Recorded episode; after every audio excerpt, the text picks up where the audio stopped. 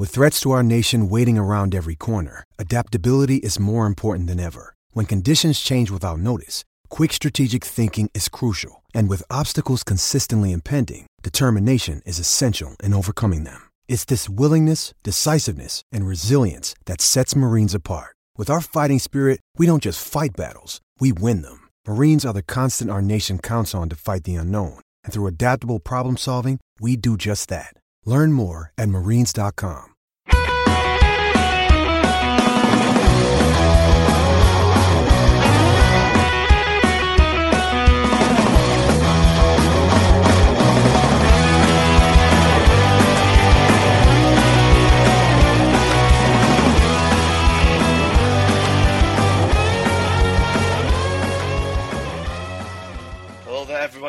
My name is Daniel, and I've got one question for you here tonight.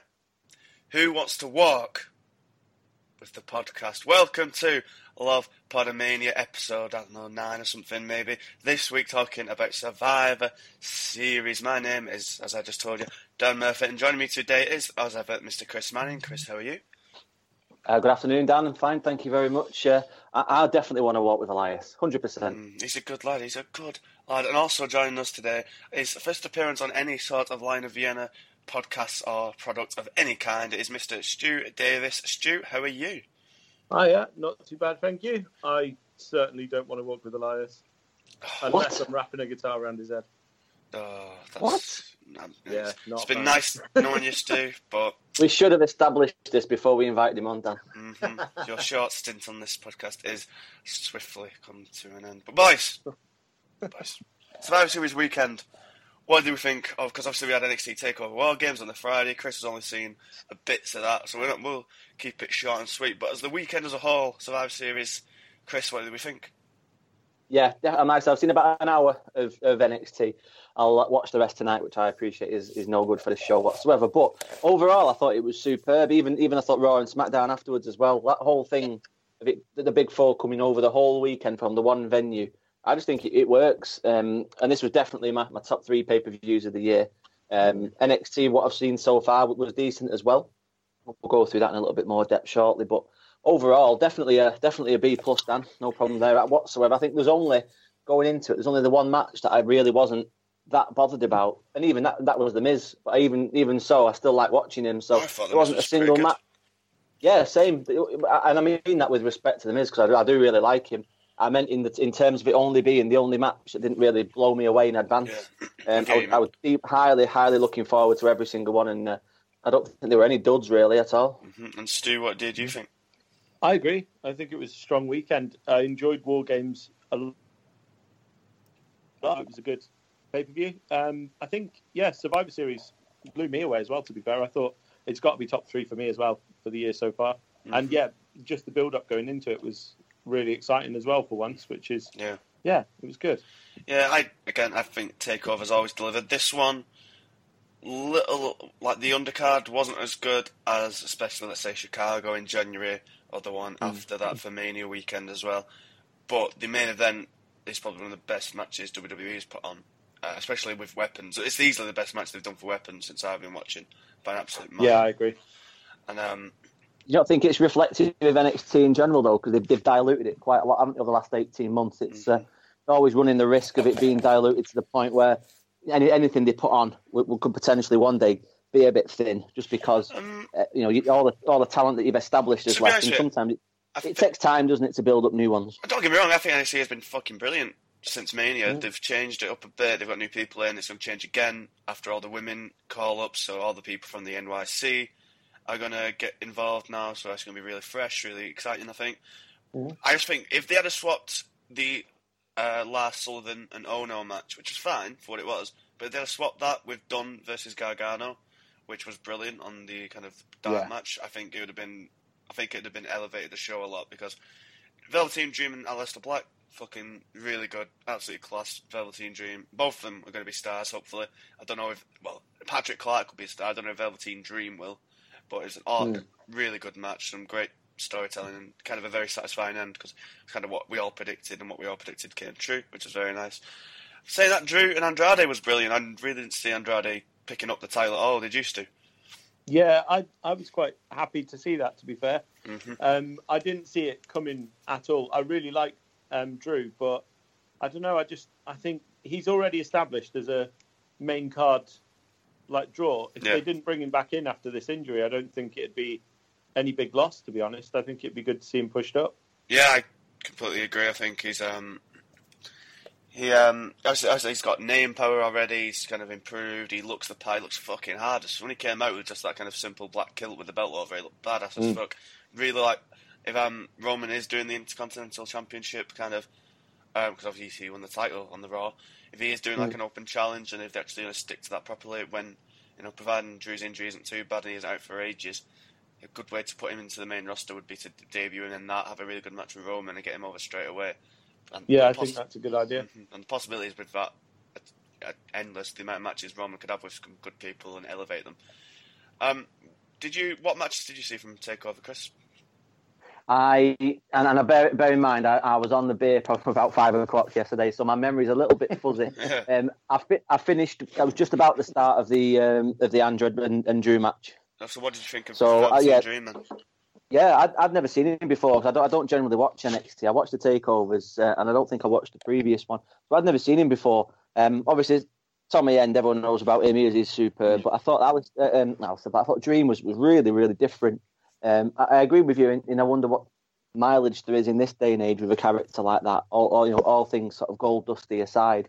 Um, Yeah. But his physicality in the match was brutal, and, and yeah, a nice little tight ending. I thought, even though I came into it quite cold, uh, I, you know, it was quite quick, easy to pick up on what had been going on the, the, the overriding story arc. And even I was satisfied with the ending, having gone into it with no investment in the overall story whatsoever.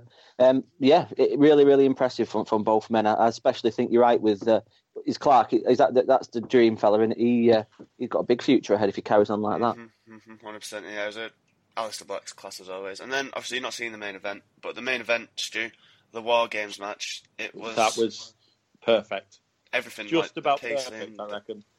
Who did you think was the standout in there? I think for me, it had to be Killian Dain. I thought his mannerisms, eating the key, getting the tables, coast to coast, telling Adam Cole Yeah. to watch the coast to coast, fucking power bombs all over the show, an absolute fucking unit. And again, Authors Yeah. of Pain really impressed, as they always do. I was quite impressed with Roderick Strong as well. Mm. Uh, I thought he embraced the Authors of Pain um, side of things better than I thought he would, actually. hmm I thought he was really strong. Yeah, it was good. Um, I, I don't really think there was a weak link in the match at all, No, no, me neither. I think Kyle O'Reilly fucking put his head on the line on a number of occasions. Wolf Mm. getting busted open by that table was class. I mean, obviously not that he got injured, but kind of doing the spot. In fact, Wolf running in and having that truncheon was si- uh, oh, everything. There's so much in that match to kind of delve into. And Chris, you're you're in for a treat, shall we say? Yeah. I'm looking forward to it, lads. Looking forward to it. hmm hmm Uh, yeah, so it's a good takeover. Not the best of recent memory, but still very enjoyable and pro- probably the best main event, and definitely like the best gimmick match WWE's had in quite a while. And we Yeah. go to Survivor Series itself, and you gave your thoughts. You were all happy. I was very happy. I was ecstatic come the end of AJ Brock, but I do think the main event let the whole thing down a bit. But we'll get to that in due course. So much to say. Too right. Too right. Yeah.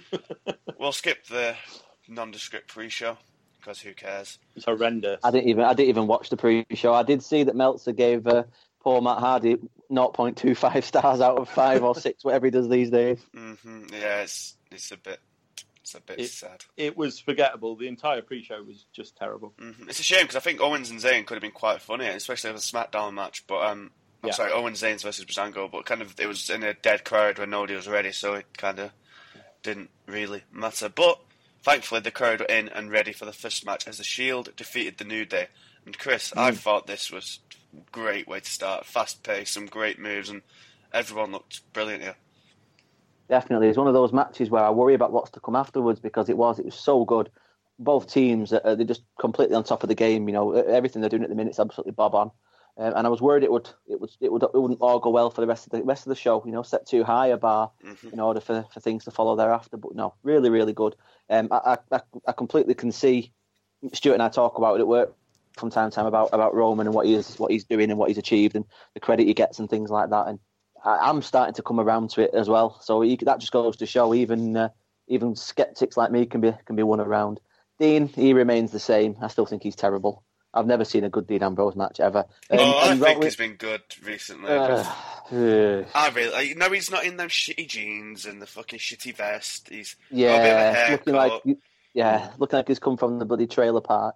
Yeah, um, but I'm starting to get I'm, starting to get a bit bothered about Rollins because you know it, it, it, seems like a million years ago now that he was he was champion, he was the top guy. Um, he's just another guy now, isn't he? He's it's not standing out either. It's his finisher. They, they don't even have a name for it yet, and I know it kind yeah. of sets up Ambrose, but whenever he does it, Cole just goes the knee. Oh, we'll talk about talk about shit talk about shit finishes when we get to Finn Balor. But in terms of uh, in terms of Rollins, I, I, you know, I don't think he's going anywhere. Is he any, anywhere fast at this minute in time? Um, no. So he's the only one I think out of the six Rollins that, that was that was slightly underwhelming. But in a, in a multi-man tag like that, I think you often get uh, you often get people just there just to move the story on from point to point. Uh, but in closing, New Day again, just absolute top of the game.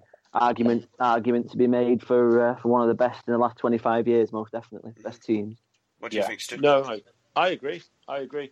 Um, I'm a bit worried about Rollins within the Shield. I think it's the one drawback with the Shield is that they built Rollins up to be a fantastic main eventer and really believable as as champion.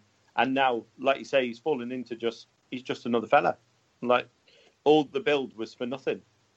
Mm-hmm. And uh, while I, I don't think it's a bad thing that Reigns is sort of they're pulling him back from that big push, I, I think it'll probably help him in the long run.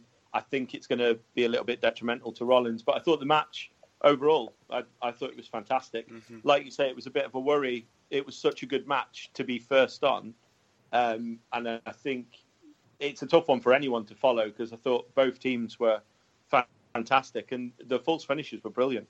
Mm. I thought it was really, really strong. Yeah, it was, it was good. I think within the Rollins argument, like Reigns, they're pulling Reigns back now, but he's going to drop the title to someone um, around fucking February, and then he's going to be pushed straight back to the top to face yeah. Brock at Mania. So we all know this is going to go. I think it's happened the last three years.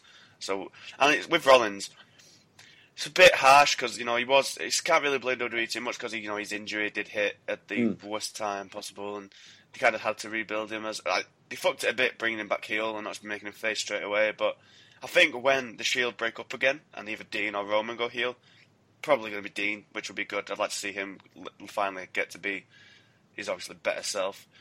Maybe yeah. you know a proper Dean and Rollins feud again could kind of ignite Rollins a little bit, but here's hoping. We can all see. At the time, I'm glad both teams are together. I'm glad both teams are putting on class matches, mm. and I really want Kofi to get like a big main title push with like Woods and Big E backing him, and then we can have a nice little team celebration because he's been mm. around for years, man. He's been around for like ten years, and as they say, he deserves it.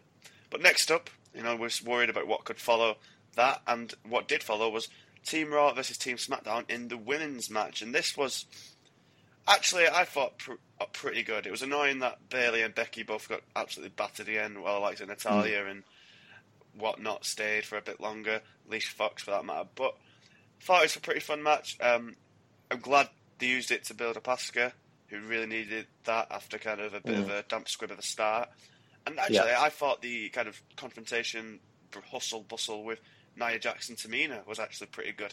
And I think it shows that Nia needs more big opponents to face because the crowd were quite hot for it as well. So I feel like yeah. you know they've got Jazzy Gabert who was in the uh, Mae Young Classic. She's like mm. exactly what they want Nia Jax to be. That could have, if they do something with her and sign her up, that could be fucking incredible down the line, especially and to me as well. But I thought, yeah, as it goes, I, this was a lot better than I was fearing it could be. Stu. Yeah, I absolutely agree. Uh, I thought Asuka looked almost unstoppable by the end of this match, mm-hmm. um, and it built her really well. And like you say, she's in there against quite strong competitors, and I think she definitely came out firmly on top, which is where I think most people want to see her. Um, her character's fantastic. Um, Nia Jackson Tamina, I think there's more of a story to be told there, actually. And um, like you say, the crowd were quite hot for it. So it'd be good to see where that goes. Mm-hmm. Just a shame they're different brands. I, I, agree with Becky and Bayley. I, I, think it's a bit of a shame the way that it went off with them. Um, a lot of this match for me was kind of um, well was forgettable. In in all honesty, I enjoyed it as a as a spectacle, but I don't know. The only one I really had like was looking at was Asuka. To be honest, I wasn't really bothered about the rest of them. Yeah, I said, Chris, at least Asuka, like the match was fine, but at least Asuka kind of got, I think, maybe two or three Yeah. eliminations. They built her up finally, and hopefully now she can go on to be this kind of juggernaut we all want. Yeah, I think that. I mean, that was clearly the whole point of the whole setup, wasn't it? It was Yeah. it was 10, 10 people in the ring to service the advancement of one, um, and she was the only one that stood out, and probably for that for good reason. Though, from you know, you, you've just mentioned it already. The Nia Jax bit for me was the bit that I took away being the most interesting, because you know I've seen a, I've seen a million Asuka matches now. I've never really seen Nia Jax have someone really offer a realistic challenge. Obviously, she's been beaten before, and it's never really rang that true to me. Um, but now there's, a, there's someone that's a not quite a physical match, but as near as you're going to get. Uh, I, that was the one that I went away thinking, oh, I'd like to, I'd like to see more of that now. So that that's that was my takeaway from it. In that everyone, everyone was good. Nobody was terrible. Again, as I said at the start, there's no duds whatsoever. Um, there were just one, one or two bits that made it slightly more memorable. Um, the, the, the, uh, you know, the Bayley fuck up, for example, with the pin, the, you know, Yeah, the, the I ask a, ask a hot, the ask a hot tag and so on like that. They're the, they're the things that stand out. Um, but it was definitely, definitely a serviceable um, Survivor Series match. hmm hmm And next up, as you alluded to earlier, Chris, was uh, Baron Corbin versus The Miz. Corbin went over. I thought surprisingly decent match. I liked how um, uh, kind of Corbin doing his run out the ring thing kind of battered Curtis Axel at one point. I think his shit talking to Maryse was really funny. Miz kind of being kind of hot up because of that was great as well. And Corbin, might, I think he's decent in the ring, but his finishers, he's got like the best. I think I said before. He's definitely got like the best, um, like finisher, like you know his deep six, his end of days, and stuff like that. He's got like the best kind of signature move arsenal out of anyone. I think his finisher looks so sick, especially Miz does it because Miz goes so far kind of forwards and then smashes down. It looks so good. And Baron's new music is actually really good as well. Probably one of the best songs in the uh, in the company at the minute. So, what do you think to all this, Chris? You're impressed? Yeah, very much. Yeah, I mean, I, I said at the start, the only one that I came into with not low expectations, but one I wasn't particularly asked about because everyone else, every other match on the card was, was I'm so was so excited for. But I totally agree with you about Corbin. Everything you said, I, I was going to say myself. His finishes are cool as shit, and Yeah. that that sort of characterization, the, the, the talking shit to the crowd, everything like that. That that just screams old school, old school heel to me. You know, that's what they always used to do. They used to be telling the crowd to shut up. You don't know anything, blah blah blah, and and that sort of thing really really gets to me because it reminds me of the early days when I used to watch it back when I was a kid. Um, I'm always interested as well to see the, sort of the weird dichotomy when you've got two heels going against each other. I know Miz is a is a you know not not a true heel in the fact that he's over as fuck, but Corbin as well. He's he's bringing himself up to that level. I think now where he's one of the more recognisable faces. Everyone knows him. Most people hate him, but there's a sort of grudging respect respect there as well. Mm. And his matches are getting better too. And this was another one. I, I enjoyed I enjoyed the hell out of it. And uh, his interactions with Miztourage and with Marie, and what have you were really good. Um, I, I didn't know about the Miz going off to do this movie, so finding that out afterwards obviously answers a lot of questions. Um, but I wasn't surprised to see to see Corbin take the take the victory. I thought uh, you could you could tell that story quite well, and it'll it hopefully give him a bit of a boost on SmackDown. It's a bit of a shame that Miz is going away because I think it's going to kind of fuck up Bo Dallas and Curtis Axel, who've been finally been given something to do with the Miz. Done really well in the role, I think, especially Curtis Axel. I think he plays kind of the hopeless jobber really funnily, and it's kind of a shame for them too. I wonder what they'll end up doing now they're Mizless for you know six weeks or so, or however long it takes to film Marine Six. But what did you think to this, Stu? Uh, I thought, yeah, again, it was one of the matches I wasn't really fussed about going into it. But Baron Corbin, I, I have been getting more and more impressed with. Um, and as much as I love him as a heel, a couple of years back, I got to see him um, on one of the shows at Download Festival, Oh, yeah. and he appeared and worked face. And he was actually fantastic in that role as well. Um, I think character-wise, he's probably one of the stronger that they've got at the moment because I, I like the trash talk. Same as with Kevin Owens, I love it when he's shouting at the crowd, shouting at the other um, wrestlers. And yeah, the Miz. It is a shame that he's going to be going off. Um, I think Bo Dallas has probably got more out of the Mr. Raj thing than um, than Axel has because I think Axel could actually be used in his own right. I think a lot. Mhm.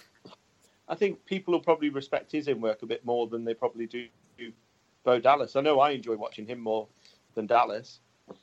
Um, I don't know. It's it was a good match. Um, I think it kind of suffers being in the middle of it all because either side of it were two half decent matches, and Mm. yeah, I don't know. It it was a good match, but again, not one that sticks in the mind very much. There was good, some good spots, but yeah, and I agree fully on um, Baron Corbin and the finishers. I think they're absolutely fantastic. Very Yeah. very cool. He looks like such a. He just looked good. I I think I'm glad that he kind of got the Money in the Bank kind of taken away because I think he just suited the US Championship pretty well Yeah. for this point, and we can see further down the line if he gets pushed further up. I'd like to see a match with him and Braun Strowman. You know, really, like they should have had a for Survivor Series. They should have had like a monster of each brand uh, Mm. face off, but we'll get to the big lad later on. Next up was up to this point the match of the night, and probably the second best match of the night, as the SmackDown Tag Team Champions, the Usos defeated the Raw Tag Team Champions, the Bar, and this like the Usos once again just get better and better, and even the promo entrance, the again the music, the tag finisher for the um, the flying tag for the finish. This was again like class all round, Stu.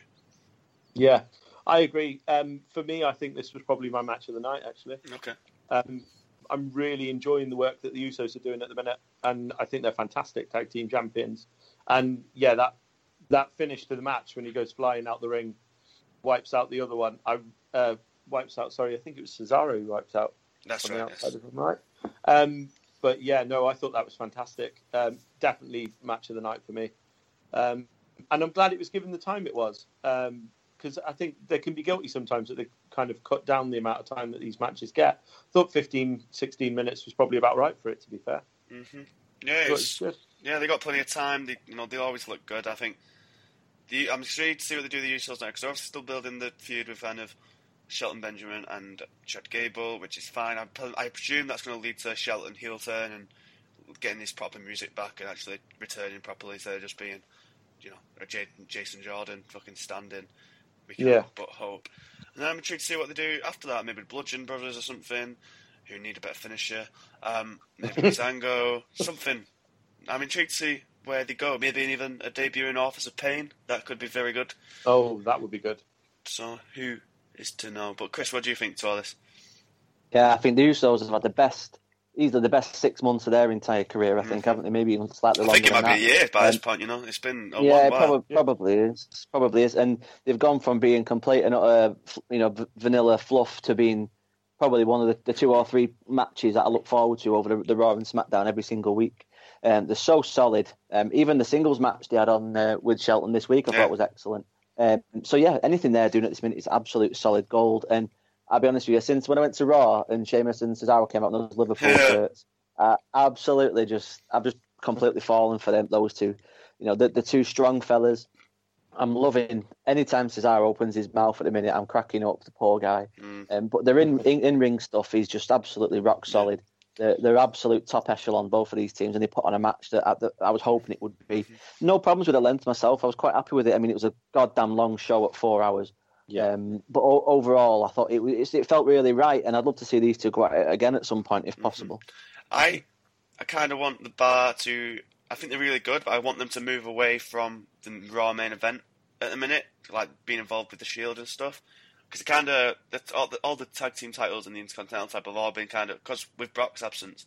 I mean, it's good that it's the top of the show because it makes it feel important and stuff. But I feel like tag team titles haven't been their own thing for a while. It's just been between the Shield and the Bar. So I'm kind of hoping that the Cesaro and Sheamus, especially with Miz now gone as well, kind of move themselves away from the Shield, and we get the Bar versus I don't know, I can't think who the tag teams are, and Raw the Well, Club you for one. even uh, you could even have your Axel and, and Dallas staying together as a tag team, couldn't Maybe, you? And maintaining that maintaining that Miztourage um, persona, Mhm. and just that that can be diversionary for a couple of months, couldn't it? Yeah, I think so, a shame 'cause I think we are going to get the Shield versus them at some point again because I think they're probably going to want to put all the titles on the Shield again.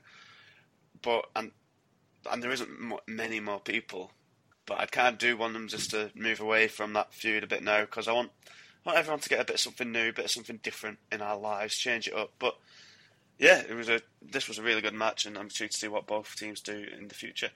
Next up, we had the SmackDown Women's Championship match: Charlotte versus Alexa Bliss, and I thought this was Alexa's best match in a while. Actually, it wasn't uh, kind of a barnstormer or anything like that, but it was it was good. It was enjoyable. I'm just surprised, Chris, that uh, Carmella didn't cash in her Money in the Bank. She's been hugging onto that for quite a while now, and I kind of foresaw a bit of a swerve with her coming out. Everyone thinking Charlotte's going to get battered, and then it's actually Alexa that gets that gets kind of swiped. Mm. She nicks the belt, and then my think at the time was that Paige would end up going to SmackDown, but that's not how it happened in the slightest. No, I don't have a problem with long-term Money in the Bank, you know, stories over and overarching, uh, overarching storyline because I think it, it does build up and it makes that surprise more surprising when the time comes that they finally do cash in. So that that that didn't have a massive, great big um, issue for me going into this match. Uh, but I thought it was really good. I think Alexa's been quite poor in the ring lately, or, or, maybe that's been a bit harsh, but maybe underwhelming in the in the ring as of late. I've never really uh, never really been that impressed, and so going into this one, I was a little bit like, eh, you know, it was quite obvious what was going to happen at the end. At least I, I thought it was. Um, so I was pleased pleased it, went, it ended up in that um, with the victor being who it was. And I love the Ric Flair bit too. I'm an absolute sucker for Ric oh, Flair. Yeah. Uh, that was lovely. Yeah. And she definitely didn't know it was happening as well. She was well surprised. I guess in yeah. She, he told him he told her that he couldn't make it or something, and then sneaked in. I think that that was that was. Hope really so. Cute. Yeah, I'd, I'd, love that to be the case. Um, so overall, I thought this this was probably you know if you want to rank the matches in order, this might be you know two thirds of the way down for, perhaps. But in terms of what the, each individual person did, I thought they was really good because Alexa has um, yeah she she redeemed herself a little bit in my eyes. Mm-hmm. What do you think, Stu? I, I agree. I thought um, for Alexa, it's one of the stronger performances I've seen. Um, some of the reversals were brilliant. Um, when Alexa went for the tornado DDT and it was reversed into T-bone, I thought that was fantastic. And um, I'm really enjoying watching Charlotte as well. I think she probably brings the best out of most of the people she's in the ring with, and I think in this case she definitely did with Alexa.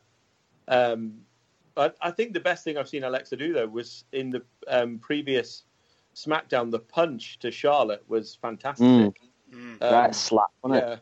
Really, really good. Um, nice crack from it, that's for sure. Um, but no, I, I, really enjoyed it, and I'm glad Charlotte won it because um, I think she's the, uh, by far the stronger of the two. Um, but that was the one good part of the pre-show. I thought was the uh, they had this little um, point where they were sort. It was like a FaceTime really between Charlotte and Alexa. Alexa was on the panel, Charlotte was on a video, and I thought um, that was probably the highlight of the pre-show was the banter between the two of them, and um, Charlotte just sort of made Alexa look like a spoilt child, which was kind of fun because um, I think she plays that character pretty yeah. well actually. Definitely. I, I did see that came up on like a Twitter video because it was good, and yeah, yeah, it was nice. I like it when they kind of mix things up and use you know, kind of experiment with kind of media and different ways to kind of tell stories and mix it up. NXT, as it always is, is really good at doing that sort of stuff, experimenting.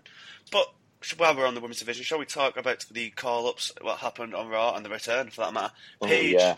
came back on Monday. She's finally got rid of Del Rio and thus Uh, now injury free after some like a lengthy injury due to her neck, I believe, like over a year it's been. She came back to a massive pop got the crowd going, and then Mandy Rose and Sonya Deville came out to be her henchmen, beat the shit out of whoever was in the match, Charlotte, Naomi, and whatnot, and then they battered, not Charlotte, sorry, or Naomi, because that's a completely different brand. but everyone else who's on Raw, Sasha, Bayley, and them lot. And then she they all beat up Alexa later on in the evening, which was fun. Nice to see her back, Chris. Yeah, absolutely. I mean, I I I recognised obviously Paige when she came out, but I focused more on the, on the ones that came out afterwards. Mm-hmm. I only recognised the blonde, the blonde one because of my uh, unhealthy obsession with Total Divas. So that was pleasant. Interesting. But, it, uh, Mandy Rose is like specifically not on tele, NXT telly at all because they were kind of earmarking her to go straight up. She came out. She had one. I think yeah. literally she had one performance on TV. Mm.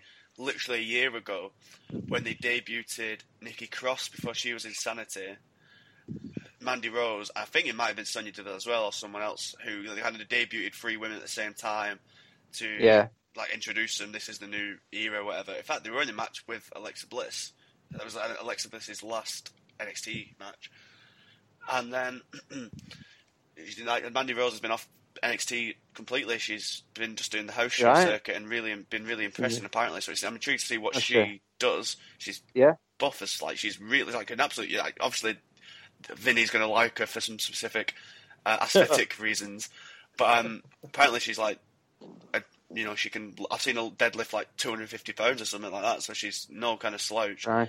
And Sonya Deville's been on. it? Sorry. No, go on, carry on. Say Sonya Deville has been on telly a bit more. In fact, she was on the NXT um, and the weekly show this week, filmed before the takeover. And I'm I'm a bit surprised she's got a call up. She's not. She's never impressed that much, really. She's got a good gimmick and a good look, and she isn't bad, but she's nothing special. And especially when they're going to be building towards actual UFC fighters coming into WWE at some point in the near future. I'm surprised they've brought her up at this point. But apart from that, it was exciting. Yeah. Yeah, I'm, No, I always always look for some uh, some new people coming in. hmm What do you think, Stu? Could not agree more. Um, I love watching Paige wrestle, so I'm buzzing that she's back. I've been on a high for this for oh, weeks now. Um, when it sort of looked like it was going to happen, I'm a bit surprised that she wasn't brought in as one of the uh, like last member for the team for Survivor Mhm. Series. Alicia because Fox gets would have bad been idea. backstage, and then she returns. Yeah, yeah, I, I thought that would have been good, but um, I, I'm a bit concerned that they've done the same thing on both brands. I was just going to say Um, because on SmackDown we had Ruby Riot, the goth, Mm. um, r- grungy girl, Isla Page. We have Liv Morgan, the stereotypically hot blonde one, and then we have, in this case, Sarah Logan, who's dark-haired and a bit more rugged. And my Yeah. like my issue is in NXT, all three of these have been nothing but faces for their entire run. Um, Yeah. Liv Morgan's been in NXT for years and hardly done anything. And Sarah Logan, kind of similar to Mandy Rose, has come in, not been on TV that much, kind of earmarked to go straight up. Ruby Riot's really good. I'm glad she's got a call up. Yeah. But it does feel a lot like the old meme of don't copy. You know, if you're going to copy my homework, don't make it too obvious because it is the exact Yeah. same setup. And I wonder if it was just kind of copy and paste quickly to get these women all on the roster at the same time, and they're going to be split up, and they're not going to be Mm. that kind of a faction, which is which I'm kind of thinking Paige's is going to be. I hope that maybe these three will just kind of go their own ways, or mm-hmm. it's because Paige and maybe even Daniel Bryan, who was a bit coy of not having a comment about what had happened, maybe it is kind of deliberately set up as both, you know, the- actually Paige is leading both kind of teams, if you get me, but she's only on one brand, something like that. Mm-hmm. And if if not, if it's just the same, it is a bit fucking dull, really, isn't it? It it is a bit, and I think it might be saved if on Raw they have Paige as the sort of standout for those three, which she's going to be anyway. I, I thought it was interesting actually. They gave her the mic to let her run her mouth a little bit first, um, rather than the three of them just walking around together. I thought that was good. Um, I think it's going to be. They need to have just Mandy and Sonya behind Paige backing her up, Mhm. and I think the other three, if they keep them as a faction of three, probably wouldn't be such a bad thing. Okay. Um, but I, I agree. Uh, Mandy Rose's call up came out of nowhere for me because I, watch a bit of NXT and, like you say, she's been nowhere to be seen. It's Total Divas that I've seen her on as well. To be fair, um, yeah, I, I was surprised by um, Sonya's call up. I thought it was a bit of a weird one. There was better options as far as I'm concerned. I'm really but- surprised the iconic duo didn't turn up on SmackDown. To be honest with you, Billie Kay and Peyton Royce. I think they'd have got a huge Yeah. pop. It was a bit of a Ruby Riot got a pop. Don't get me wrong, and the NXT chance came on when they came in, so that was all good. But I think, I think it's quite kind of clear they're getting rid of, they're kind of getting rid of the women mid card scene. Like they Yeah. got, you know, they got Liv Morgan out because she's been there for ages and she's not going to do anything. Um, they're kind of just getting rid of the mid card scene or the people who they just want in the main roster straight away. And then NXT, they're going to bring in the Mae Young Classic people like Dakota Kai. Uh, Mm. Kairi's going to be a lot more prominent, maybe even Candice LeRae. People of that ilk, Nixon Newell when Mm. she's finally back from injury, stuff like that. So it's kind of a bit of a bit of a fresh up, really. Yeah, no, I, I agree. I think that's probably the way they're going. I do question though what there is for um, the iconic duo to do on NXT anymore. I, I think they've sort of run their course with that, and I think they were ready for the call up Hundred in much the same way that Shinsuke was, and then they kept him going for a little Mhm. bit longer. Same happened with Finn. Same happened with Yeah. Joe. Same happened with Tye Dillinger. They kind of they like holding fire a little bit sometimes. Yeah. But, uh, Bayley as well. Bayley, Christ, she should have gone on Yeah. six months before she did. So Yeah, yeah. yeah, th- we can only, you know, we can only speculate, can't we? Really, but I am surprised the Iconic Duo didn't turn up because they'd have got a massive pop. People would have known who they were, and it could have made them look, you know, really good. But hey ho, we and it would have been different to what Raw did, which is most importantly. But we can only wait and see. I'm maybe I'm putting too much faith in creative, but I'm kind of hoping there's something there, a bit more there than what meets the eye. But that's probably going to be bollocks. Yeah, if you want to talk about what creative I've got in store, then wait till we get onto the fucking main event. Oh, we will, we will. But before then, there's a bit of positivity because by far the best match of the night, in my humble opinion, and an absolute fucking probably a, like one up there the best match of the year. I think. Uh, honestly, I, I thought like a kind of a modern classic. Really, maybe it's going a bit far, but I fucking loved it. It's Brock Lesnar who defeated AJ Styles. 15 minutes Brock went. His longest match for a good year and a half, I believe, since he had a cage match with Roman, I think. At some maybe SummerSlam, something like that, I can't recall.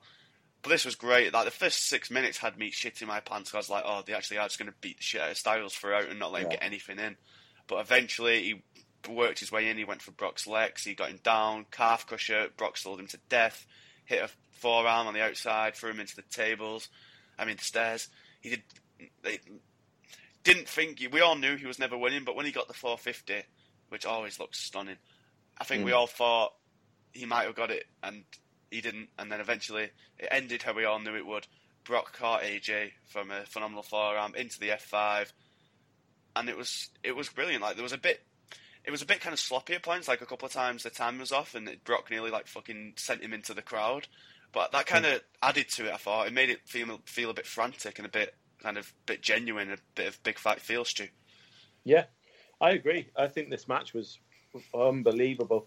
I, I like you was worried first six minutes were terrifying because I thought, oh god, don't just crush AJ. This is going to be awful. Um, and, and I kind of expected that to happen. I expected them just to let Brock look like a super beast by destroying him. But when AJ started to come back, I popped in my living room. I really did. Um, I, I was jumping up and down at one point. I was like, "Come on, dear God!" Um, but yeah, no, it was amazing. Very, very good match. Um, AJ looked like a million dollars. It was a shame he had to lose, but I mean, I think we can all agree it was always going to go that way. Mhm. I didn't hurt Brock him. was always walking out of there the winner one way or another. Mhm. Um, and yeah, Brock's selling um, was fantastic in this. That calf crusher looked unbelievable. It did. Um, but I, I do question why he didn't just grab his head a little bit quicker. Well, you got to think of That was don't you? phenomenal. That was Yeah. a phenomenal counter, though, wasn't it? Yeah, it looked Oh, so yeah. brutal as well. Like just He absolutely did. I mean, AJ just sold him to death. I mean, the one of the suplex, and he kind of stumbled and fell. It was great. And what I actually liked about this as well, it wasn't a suplex city match. I think he only hit three, and then he Yeah. actually brought a lot of different moves out, like the high knee in the corner, some other kind of slams and whatnot, um, some punches, a bit of ground and pound in there at points, and it it was I think it, it just shows Chris that I'm kind of a motivated Brock against someone he likes, someone he admires, someone he likes working with. When he hasn't got a UFC match on the near horizon, he's still brilliant to watch, and it doesn't matter that he's not on the show every week. Definitely, and again, didn't it show the the, the importance of, of shaking things up? Because when did Brock last have a match against somebody that wasn't that was that small comparatively? And it, Mm. it explains a lot of the timing issues because you know he's, he's not used to working with someone that's probably hundred pounds lighter than him and and probably uh, you know eight inches shorter. It's just it's just absolutely brilliant. It just shows both both uh, men to their absolute fullest degree. And although he may have lost, I don't think there's anything that AJ can worry about coming out of that. You saw on SmackDown in a couple of days after that. He's just the, the number one guy. You know, you make an argument for him being number one guy in the, on, on the planet. I think at this minute in time. Mhm. Only At Kenny least- and Okada above him, I'd say. Yeah, at, at least at least in terms of what I'm aware of. I don't really watch like the Japanese stuff. So for me, He's the best in WWE he's by an absolute mile. Oh, without a million mile, without a million, uh, no doubt whatsoever. I just think the whole match from start to finish was great. I loved the absolute brutality of the beatdown that you've both mentioned, Mhm. and then the, the, the believability of the comeback as well, which I was worried about because there's, there's bound to be a, comeback at some point because you can't have a brand's champion being made like a complete and utter punk. Um, and it, but even the beatdown was believable exactly because of the reason you've already given. Brock's decision to take AJ on, pushed, you know, no doubt by Heyman in the background, knowing exactly what would be uh, what what it would be like. It led to him efficiently selling it and believably so as well. So the whole thing from top to bottom was just was outstanding. Easily, easily in the top top five matches I've seen this year. Um, and I would love to think that there'd be there'd be the possibility of them meeting again at some point in the future. Well, AJ certainly alluded to that on the SmackDown afterwards, didn't he? Absolutely, yeah, and, and I, would, I would absolutely love that. Um, so yes, I mean, the, the, um, I can see the way they're pushing the F5 as being this ultimate finisher, just in time for Roman to kick out of it whenever it, they, they, ne- they next meet up. Um, but I, I initially envisaged there being some sort of, you know, screwy finish, not to diminish either You know, I thought Jinder would Um, come in and do something. Yeah, some sort of disqualification so that both men can leave uh, without a loss against the record. But that's got to be the most victorious defeat of AJ's career, in that his, his star has only been magnified, and he absolutely deserves everything that everyone's said. hundred percent, Yeah. hundred percent. It was Imagine how different this would have been If if, they'd Jinder- stuck with Jinder. yeah. Oh, absolute waste. To be of fair time, to it? Jinder, I'm going to say this again. I still think he looks great with the belt and stuff, and his entrance Mm-hmm. and everything's really good. I like how much he kind of respected the belt and kind of put it forward. Like he was definitely like so proud to be champion, obviously, and kind of really sold how important the belt was. But so does AJ, so it's nothing. And he actually he has got better, to be fair to him. And his match with AJ when he lost the belt, you you you weren't there for that. You were only for Raw, weren't you, Chris?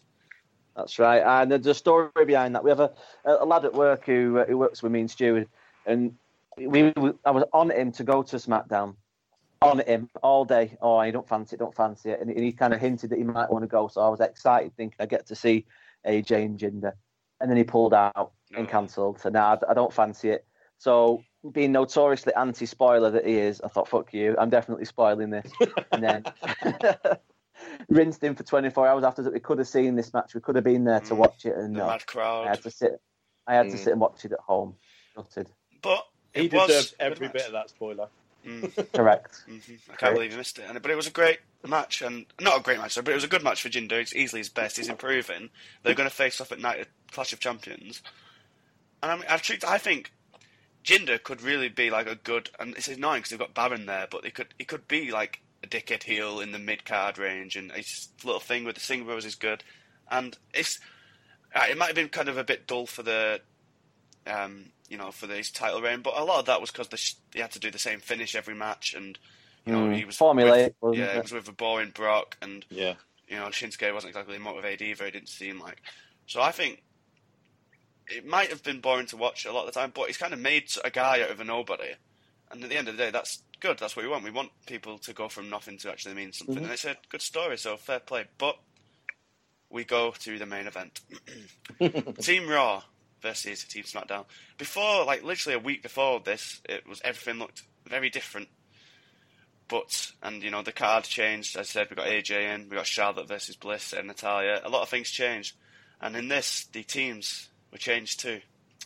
From well, from Jason Jordan, we got Triple H to team up with Samoa Joe, Finn Balor, Braun Strowman, and Kurt Angle against Shane McMahon, Randy Orton, Bobby Roode, Shinsuke Nakamura, and John Cena. Now, I thought this match started well. I thought Roode with Triple H was a lot of fun because they had literally just it's like the Spider Man seeing Spider Man gif um, or meme.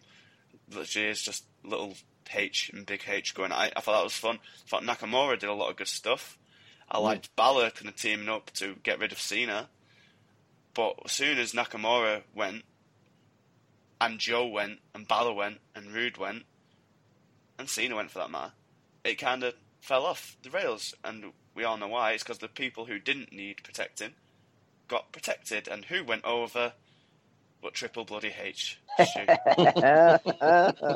I just love him. So his ego is now my favourite thing in professional wrestling. it's so weird because you see him in NXT. Yeah, you don't see him for a while, and you you know you hear interviews about how he books NXT. He says, "Oh, I book it from how I'd want to watch it as a fan," and you know he does really good stuff. He goes to indie shows in fucking Wales. He um he signs all these brilliant indie stars, and then he kind of does this, which kind of contradicts everything he does elsewhere.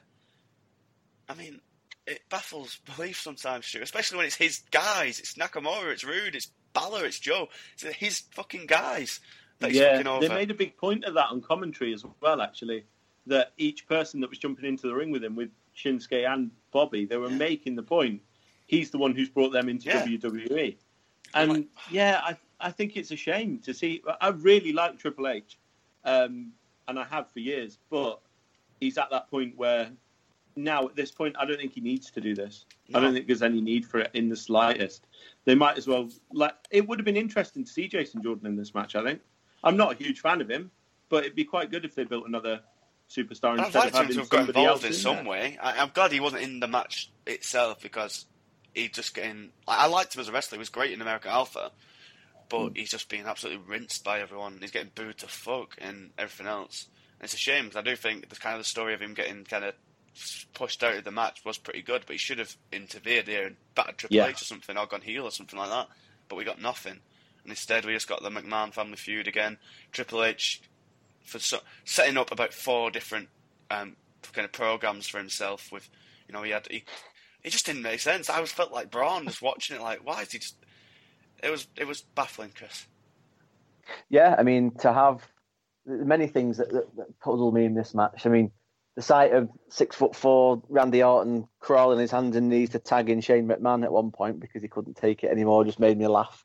Uh, any time that Triple H was there, Triple H, you know, he's, he's not wearing his Raw t-shirt. He's wearing a, a red Yeah. Triple H t-shirt. Of course, It's just is. everything that- Cena's everything- wearing lime every- green because he's got a new fucking merch range out. It's like, oh. Uh, you know, the, the whole thing. It just it, it, a long a while ago on these shows, Stu, we talked about the old-fashioned ways of just being of complete mayhem and chaos that makes no sense, and sometimes that's what you really enjoy.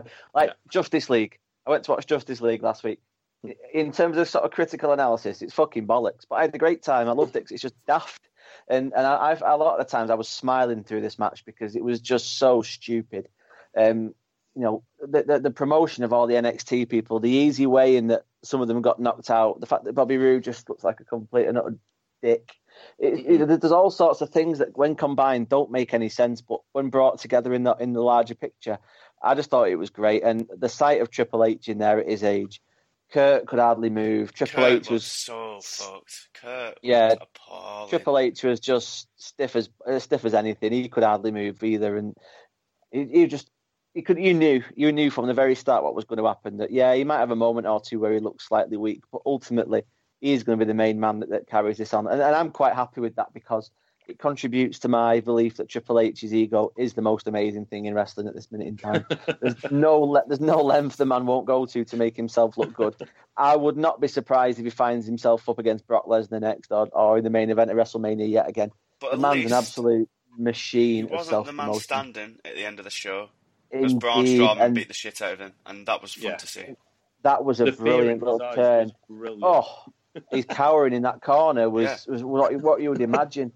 And, Classic and Triple just- H shit and try and pedigree him and just be like, "What Yeah. the fuck are you playing that son?" definitely a bit of reflected glory, and, and then to get that uh, that corner action at the end was just was stunning. But again, I, I am firm in the belief that Braun Strowman is the uh, is, is my my number one next big thing. The man's an absolute monster, as they always tell us. Um, and for one thing, I don't know if either of you two did the same, but I played a little drinking game during this uh, during this pay per view. Every time they, they mention that stupid pissing catchphrase, the only time of year when they meet face oh, to face, fucking hell, he must SmackDown and died. I was, I, I, by, by about halfway through, I was starting to see colours and shapes differently. It's Um, not but- even true though, because of Royal Rumble. It's not. It's bollocks. It's complete bollocks. And that's why I love anything to do with creative because they can just flip and just reinvent It's narratives like living for in their own ends. 1984 currently, And, isn't it? Just yeah, changing history and. Uh, There is absolutely no consistency whatsoever. No, Whoever does so their annoying. continuity thing, like, it is, isn't it? Whoever does their continuity running, you know, deserves either a medal or getting sacked. I can't decide which. oh man, yeah. I mean, it's all good getting wound up about that. However, that wasn't the worst part of commentary by No. the entire thing. Five fucking Commentary people. was brilliant this time. Oh, Jesus Christ. Booker T is so fucking funny. it's horrendous. And I think it's got to be the fact that even Graves and Cole are ganging up on him now, Yeah. two on one, rather than just Graves against him. I, I I can only imagine Booker is so stupid he doesn't realise what, what I they're doing. think so. Or he's just fucked all the time. I just think he's smashed every time he's on it. 'Cause he just. Yeah. Shake. I love it how much he fucking hates Jason Jordan, and it feels genuine. he fucking hates him. He goes in on him every time he comes out. Like he came out on Monday at the beginning of the, uh, you know, to interrupt Stephanie or whatever in Triple H, and he fucking. Booker was going like, "Oh, for God's sakes, why is he here?" And I'm like, "Christ, he hates him. He actually hates him." It's fun. But yeah, the commentary was a fucking shit show. Five people. Who thought that was Five person commentary had my head spinning. It was Oh. horrendous. It was appalling. Stupid, wasn't it? Too many. completely stupid. And it is a shame because you know that sort of mayhem needed a bit more focus, and I don't think we got that, unfortunately. But ultimately, I don't think it, I don't think it took that much away. As irritating as it was, I do agree on you on that. Yeah, point. yeah. What did you think to the main event, Stu? Uh, I thought it was good, good start, but well, actually, yeah, good start. End of it was horrendous. The ending of that match made no sense. Um, and yeah, like you guys, I was, I had Braun Strowman's facial expression on my face, Yeah, sorry. I, looking at the telly by the. He's end got the best really did. confused. He had the best confused face of anyone I've ever seen in my life. It's stunning. Mm. It was like like my Labrador when I'm hiding a treat from it. It was kind of like that. but I, I absolutely love Braun Strowman. I, I'm concerned that they're going to look at the reaction that everyone's given him and turn him face. I think And he I is really face now, though. I think he is. It's just they I don't think his there's any doubt about that. Yeah. I think they just need to keep him as he is. Yeah, yeah, I, I just hope they don't meddle with him. Yeah. That's It's like my Roman. It's like Roman's neither one nor the other, isn't he? He's exactly the same. I think he he exists in this little weird bubble in the middle where you're neither a face nor a heel. You're Yeah. just you. And I think that's exactly what Braun is, and that's exactly what he should be. I, I can I can envisage them two doing something together because that'll allow Brock to, Braun to sorry to continue his upward curve by taking the belt off him in a few months, and then Yeah. free up Roman to uh, to go for higher things as well. I really Do you want. think he needs a belt though? No, I don't think he does. Not necessarily, no, but I think it would it would cap a. I don't want him to go back down the card. I think he needs to stay where he is. I'm intrigued to see what he does Mania time. Because I'd say what I'd love to see, and I really want him versus the Undertaker. I want Braun to be Oh, retiring. yeah.